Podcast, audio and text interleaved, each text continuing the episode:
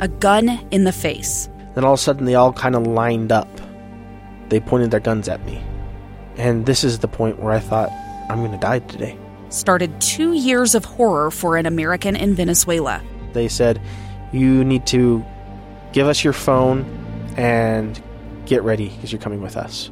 I'm Becky Bruce, and I spent a year researching and piecing together Josh and Tammy Holt's story about their ordeal in a notorious prison. That's when everything started to turn bad. We had another pound on the door. Boom, boom, boom.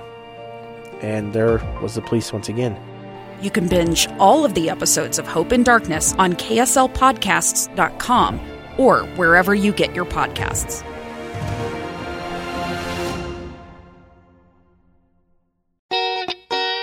This is My Minute of News, brought to you by Any Hour Services, electrical, plumbing, heating, and air, anyhourservices.com. The world is on edge, Ukraine is ablaze, and their president says that with no help coming, Ukrainians should make Molotov cocktails. To those who don't know, a Molotov cocktail is not a drink. The recipe is simple. Take an empty glass bottle, fill it with gasoline or other suitably flammable liquid, and stuff a piece of cloth, preferably also soaked in gasoline, into the neck. To use, simply ignite the cloth and throw. It's a firebomb made from household ingredients, but it is less powerful than a missile, so that's where the U.S. military might try to help. Defense Secretary Lloyd Austin is reportedly floating a plan to train Ukrainian forces by remote. In essence, the Pentagon might try to train an army with a Zoom call. Now, let me point out the KSL staff once got together on Zoom to sing happy birthday to Lindsay Aerts. And I point out that we are communications professionals. Happy birthday to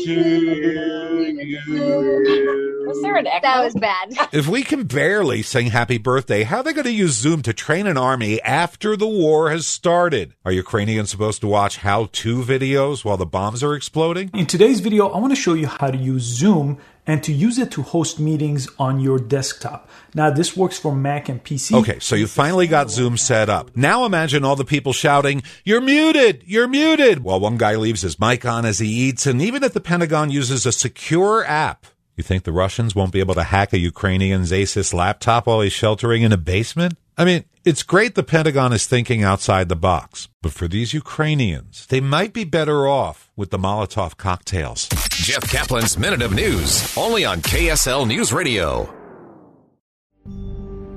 A gun in the face. Then all of a sudden, they all kind of lined up. They pointed their guns at me. And this is the point where I thought, I'm going to die today. Started two years of horror for an American in Venezuela. They said, You need to give us your phone and get ready because you're coming with us.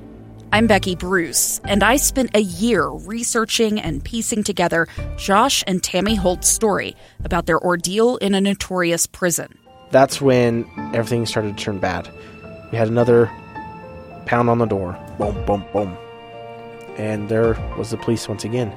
You can binge all of the episodes of Hope in Darkness on KSLPodcasts.com or wherever you get your podcasts.